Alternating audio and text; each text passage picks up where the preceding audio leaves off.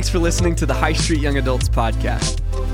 For more information and how to get connected, check out highstreet.org slash young adults.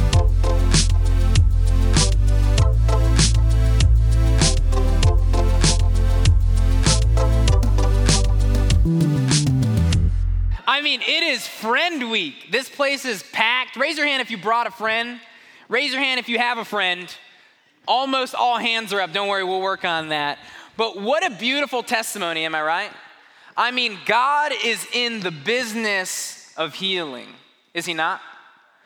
And that's exactly what we're gonna talk about tonight. The, the title of tonight's message, if you're taking notes, man, whip out that journal, open up your uh, phone. If you got notes, if you got an Android, just keep it in your pocket. I'm just kidding. I have love for all of you guys, even Android users, and you wreck our group chats. No, but get your notes out and go ahead and title that bad boy, The Wound You Can't Heal. So we're, we're gonna see, man, what exactly does God have to say about this idea of a wound you can't heal? I feel like it's an appropriate topic heading into spooky season uh, to talk about wounds. And even though uh, it makes me a little bit queasy, I shake at the knees at the sight of blood.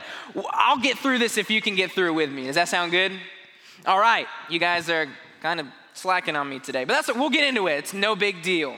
So, a wound is something that I had happen to me a while back. I, I went to, uh, well, I was still going to Baptist Bible College online, but I was in person. That used to be a thing um, at BBC, and I was in the student union, is what they call it. And we were playing this game called Pool Shark or AKA Skittles or whatever you want to call it. It's a dangerous game if you get around the right people. And so, man, I was like, I am idiotically into this. I will not lose. And so I remember we were going around the pool table, and if you guys know how to play, you'll understand what I'm talking about. And I grabbed the cue ball, and you're supposed to throw it at the eight ball. Uh, you guys know what I'm talking about? Can I get some head nods? Cool, cool, cool. So I threw it and I was like, I, this needs to be an Olympic sport because I'm elegant and glorious. And I threw it, and when I threw it, I slapped my knee against the metal frame of the pool table. Some of you guys know where I'm going with this. And then I was like, well, I'm a G and that hurt, but I'm gonna play it off. And so I stood back waiting for my turn again, and I was like, why am I underneath an air vent? I was like, there's this cool breeze heading down my leg, and then I quickly realized this was not an air vent. I uh, looked down, my sock was soaked with blood. And I was like, oh my goodness. And the only person that I can even remember, because maybe I'm a little bit traumatized, was my man CJ was with me. And if you know CJ, there's two things we know about CJ. One, he's about to marry way out of his league. That, that, is, that is an answer to prayer. We, didn't, we were worried about CJ. But the second thing is, when it comes to any sort of medical treatment, that man is as hillbilly as it gets. And so he took me over to the bathroom, and we brought a chair in the bathroom because I knew there was some sort of uh, towel there. And so we pulled up my, I'll show you it later. You guys thought I was gonna show you. So I pulled up my pant leg, and there is a Phil Wickham type wound. You guys are like, what are you talking about? I'm talking, how great the chasm. You know what I'm talking about? I mean, the skin was open. You could see my kneecap. Like this thing was ridiculous. And I just remember I was like, give me all the tissue that you can. If I just slap that bad boy on there, it, will be well. As long as I don't see the blood, as long as, as as I apply pressure, as soon as I lift it up, you know, that's normally how cuts work. It's all dried up and it's better. This sucker was deep. I mean, how high the mountain I could not climb type thing. So, in desperation, I turned to CJ, worst mistake you could ever do. And what does he do? He pulls out the Gorilla Glue. And I'm like, this, this, CJ, what are, you, what are you doing? And he's like, no, you're good, you're good. And I was like, no, what are you doing? And uh, blood is still running down my leg, but I'm like, if I just apply more pressure, if I just get more tissue paper, this thing will be all good. And CJ said, no, no, no, take it off, pinch the skin together. Some of you guys just passed out. We'll get a med team on that. That's all right. and he super glued the skin. And he's like, just pinch it until it dries. Just pinch it until it dries. And I'm like, CJ, I'm about to knock you out if I had enough strength. I'm alive. So, CJ, wherever you are in the room, God bless your heart. You saved me. Uh, but this idea of a wound, if you guys are taking notes, there's three things that we need to know about a wound. Specifically, the wound that we're talking tonight is going to be metaphorical. It's a metaphorical wound, but it is relating to something that is all too real. This wound we're talking about tonight is the wound of sin. And the three qualities that we can see in parallel to a wound, and more specifically, the wound of sin, is number one, if you're taking notes, is this particular wound this wound of sin brings pain. The second thing is this wound, just like my wound on the pool table, was self inflicted. And then the third point of this sin wound that all of humanity has a problem with, we would turn on the news for five seconds and we would acknowledge there's something wrong with this world. Am I right? This deep sin wound as number three of a category of a wound is it cannot be healed by yourself.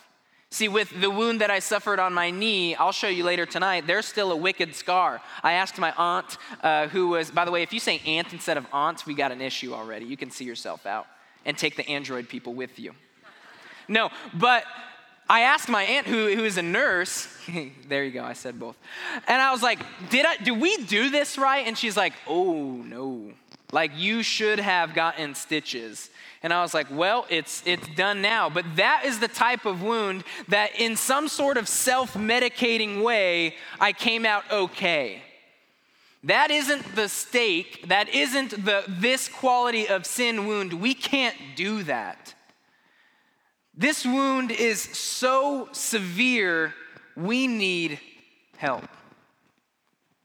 And it's something that's apparent in, in all of culture and all of society. Every religion in the world agrees that there is something wrong with us. And what I want you to know is that the pain that we feel is a symptom of the wound. See, the pain is the symptom, but the sin struggle is our wound. And so some of you guys might experience this in your own life. If we can just get real tonight, the, the grateful thing that I love about young adults is this is a place where we can be genuine and honest. Am I right? There have been a lot of people who have worked at building a culture of genuine people who are sharing genuine struggles. So, if, if this is your first time here tonight, welcome. You're in a safe place where, for maybe the first time in your life, you can be real. And so, this wound exhibits pain. We see it everywhere. So, a symptom of that pain that you might have felt from somebody else's sin issue is the pain of divorced parents. We heard it in the testimony. There is something about when parents divorce that the children face the repercussions, the pain of the wound. Maybe the pain that you're feeling tonight as a result of your wound is the shame you carry with you because of your sexual past.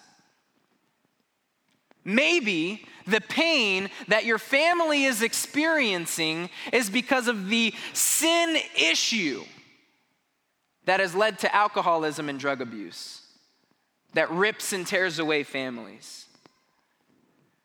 This is what we're talking about tonight. Pain is the symptom, but something that is common with everybody in this room sin is the wound. Are we all following so far? We understand? Are you guys' notes flooded yet? You're like, no, you haven't seen anything good. Cool. All right, we're, we're moving on.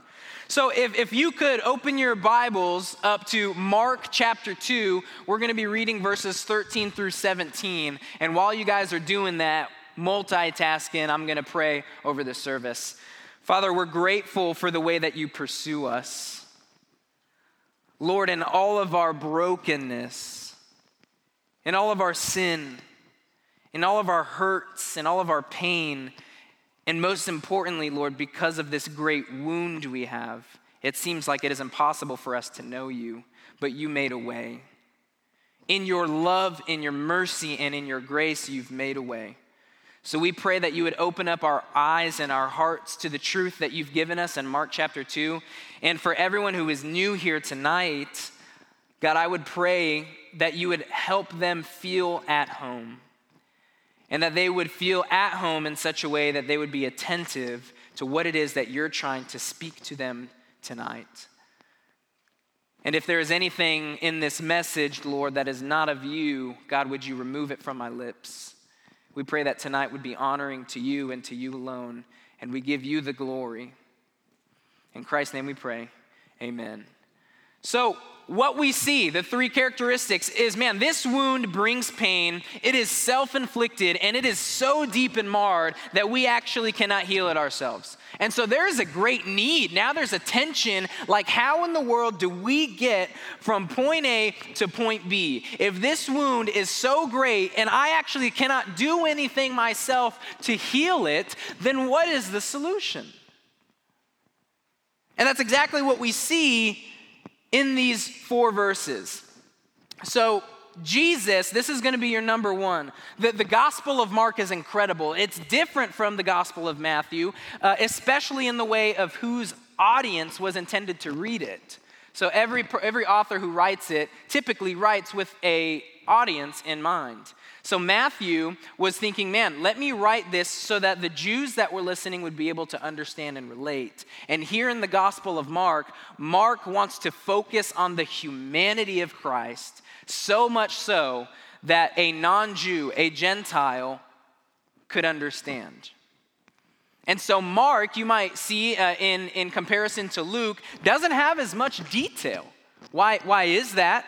It's because he wants you to focus on who Christ was and who he is and how that can be a benefit to you.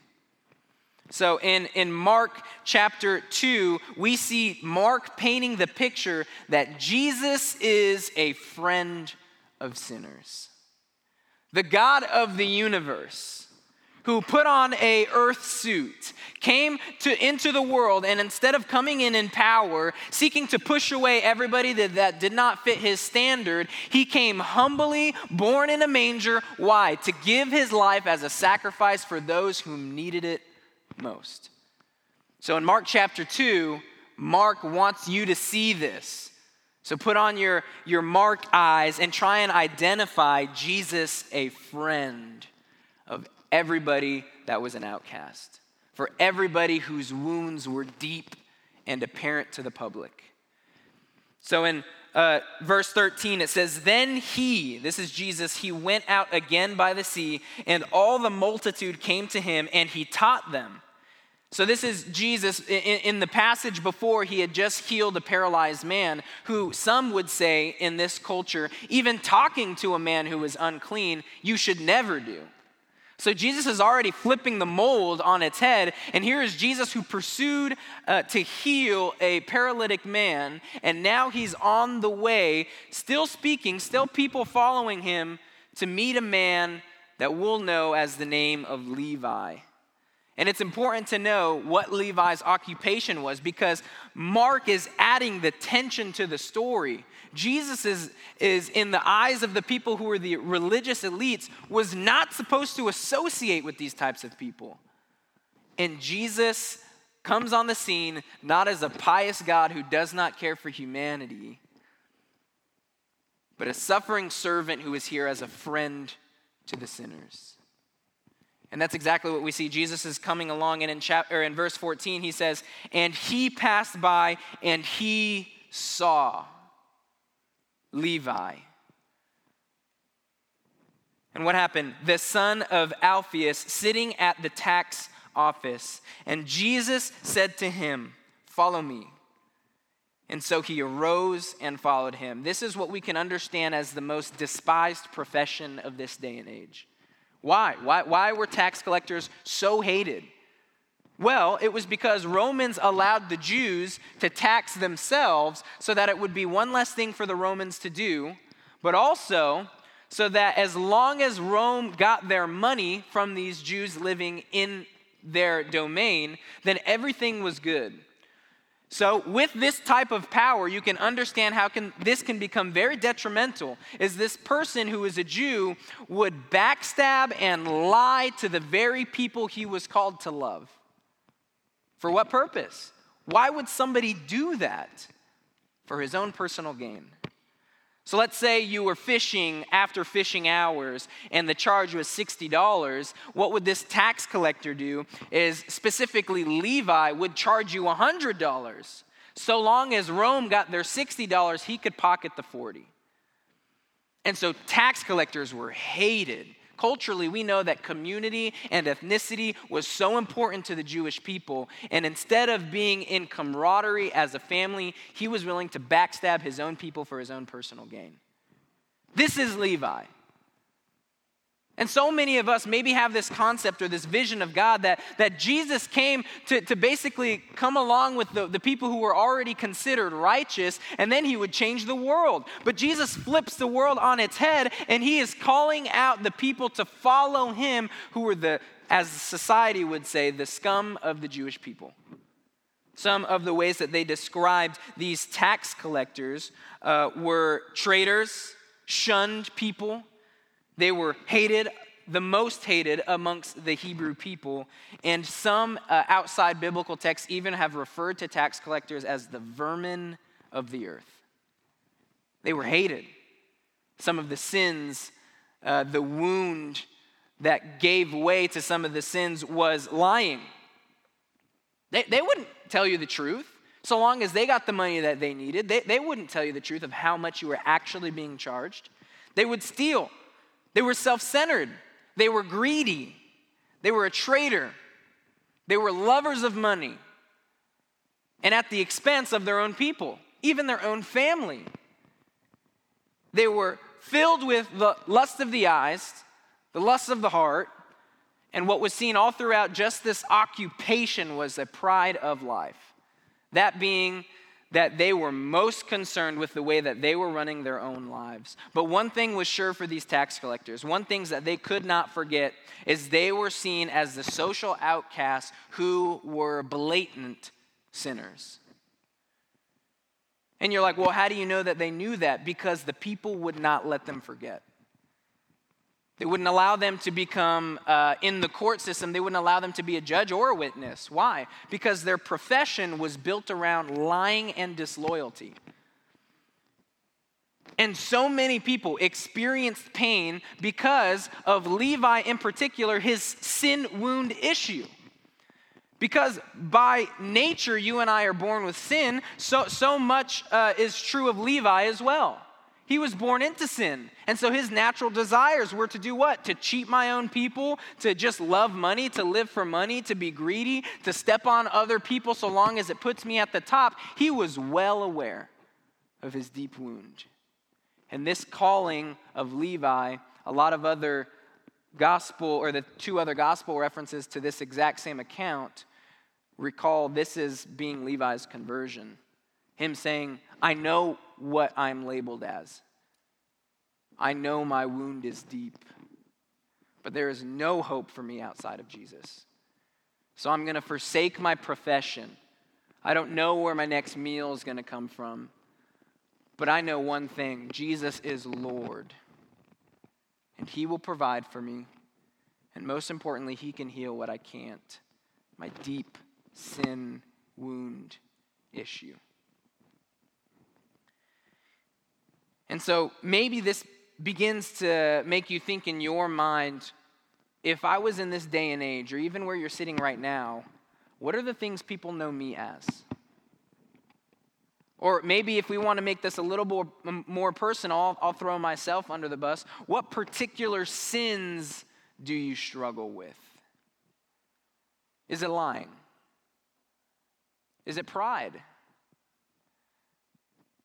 All of these things are symptoms where pain is inflicted on your own life. I think so often I look back at, at, my past and I see so much pain, so much shame, so much grief. Why? Because of this self inflicted wound.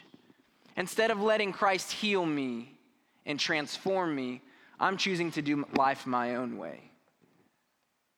But for Levi, he understood there's no hope for me outside of Jesus. There is no way for me to heal the great wound that so inflicts me. And so, for the first half uh, of this quote, we just want to put this on the screen is an individual's sin is the deep wound which separates them from a holy God. I'll put my name in there. Andrew's sin, his sin issue, was the deep wound that separated him from a holy God. And if by our third characteristic this isn't a wound that I could heal myself, then what hope is there for a wretched sinner like Andrew Perez? What hope is there? And this is what we see happen with Levi in his pursuit of Jesus. See, these men understood there was no hope outside of Christ. And even all of the people following Jesus saw the low life Levi make a decision to follow Jesus. And that started to get them interested. And so in verse 15, if you'll look at that, it said, Now it happened as he was dining in Levi's house that many tax collectors and sinners also sat together with Jesus and his disciples. For there were many. See, that Levi's response to his conversion was, Man, let me have a feast in Christ's honor. And it's kind of different culturally, but if you were to dine with somebody, that would show a lot of relational intimacy that you genuinely love and will be there for this person. And so, for the religious elite, the ones who think they had it all together, they're looking at this and they're like, Jesus, what are you doing? Why are you dining with these people?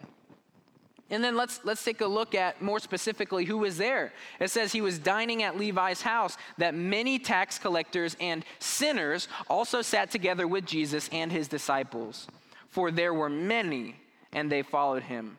The text seems to make an indication that there's a difference between somebody who was called a tax collector, which was one of the biggest uh, disses you could receive of the age, but there was also somebody called a sinner. That was a person who basically had no regard for Jewish law. Basically, they're saying, I, I actually don't even want to attempt to fulfill the law. I actually don't even believe in that. I don't even believe in this God that you guys follow. And what was so painfully obvious was that the religious elites of that day would also refer to these sinners as the most worth, worthless person. And here is Christ, the Son of God, who comes on the scene and is a friend to sinners. That is great news.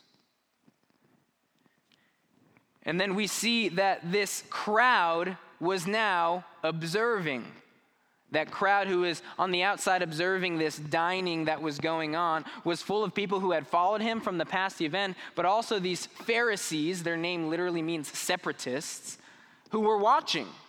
These guys literally thought they had it all together. And for the sake of our illustration tonight, they were the ones whose wounds weren't present by visual means.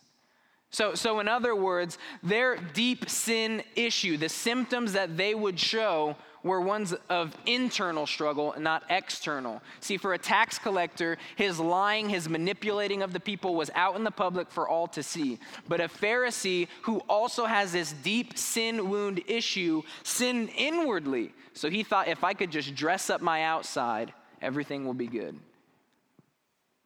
This was a great issue.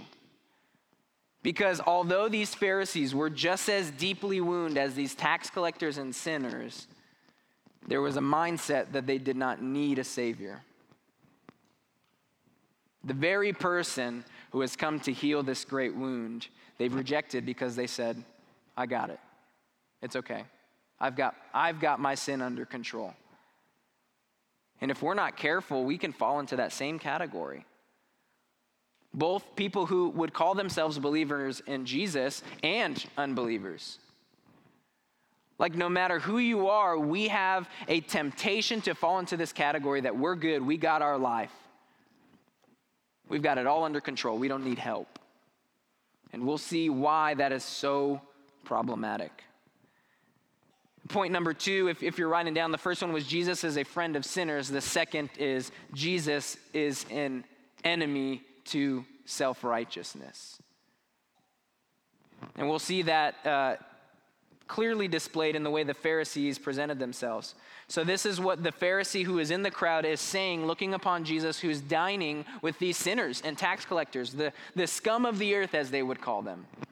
He said, And when the scribes and the Pharisees saw him eating with the tax collectors and the sinners, they said to the disciples, so not even directly towards Jesus, but his disciples, he said, How is it that he eats and drinks with tax collectors and sinners? In their self righteousness, thinking that they have it all together, just because their wound wasn't present for all the world to see, we're saying, How is the guy who calls himself the Son of God eating with people who are dreadful sinners. He's missing the point. And Jesus helps us understand why, so much as he did for the Pharisees as well. See, Jesus was eating with the ones who very, very clearly needed help is no tax collector could, could walk into a court system or walk into a synagogue and be accepted. Why? Because his sins were public for all the world to see. And Jesus was dining with him because he knew he needed help. Levi knew he couldn't heal his own wound. Levi knew there was no hope in his life apart from Jesus. And these Pharisees are contrasted to that. They're saying, well, Who is this guy? Like, I'm good. My life is great. I don't need God's help. Like, I'm, I'm kind of trying to deal with all this external pain and I'm just going to suppress it so that the world can't see it. But I'm good. But these guys, what's the deal? And Jesus, both in validating and, ex- and, explaining his ministry clearly, also is making a passionate plea for these Pharisees and for you and I today. So maybe you're thinking, like, okay, so these Pharisees were self righteous, maybe in a different way. How in the world do I know if I'm dealing with self righteousness? I'm glad you asked. I have a, a short little uh, list of quotes that maybe you are a victim of this self righteousness if you've ever thought these thoughts. The first one overall, in comparison to others, I'm a pretty good person. Like, oh, they're, they're bad. But I'm not doing that. So, generally speaking, I'm a good person. Another quote would be I don't really need to hear the correction in my life because I, dot, dot, dot. This idea that you are exempt and void of all correction. Another one is, uh, well, at least I don't. They do this, well, at least I don't do that. Why are these thoughts so dangerous? Is because intrinsically they're declaring, I actually do not need as much help as the person next to me. I got this. This deep sin, this deep wound issue, I actually can take care of it myself. And this is Jesus' passionate plea for you to re examine your life, for the Pharisees to re examine their lives, and maybe to come to a revelation that will result in healing. I know some of you are so tired of living in pain, so tired of living in shame and hurt because of the repercussions of your sin. I know. I've been there. Eh, but you don't have to walk the rest of your life with that. But there comes a realization that you must understand. And that's what Jesus walks the people to and is walking us to as well. In verse 17, when Jesus heard it, so he heard the Pharisees' comment, he said to them, Those who are, what does it say? Go ahead, say it. Well, we'll do that on three. Come on. One, two, three. We did it. I can't tell if you're asleep. The light's bright. So it says, he said to them, Those who are well have no need of a physician. Another word that we might understand is doctor. How many of you, when you were feeling so well, you woke up, everything was good, and you said, I should see a doctor today? No one. Especially for me, I need to save that cash. I keep it in my pocket. But it is what? Is the person who is sick. Jesus says, Those who are well have no need of a physician, but those who are sick. I did not come to call the righteous, but the sinners to repentance. So that might be confusing because don't all of us have this deep wound issue? Why does Jesus make that claim? He wants you to understand that those who are well do not even seek a physician. If you think you have it all under control, if you think you can deal with the pain and the sin of your life yourself, you will never think that you need a Savior to help you.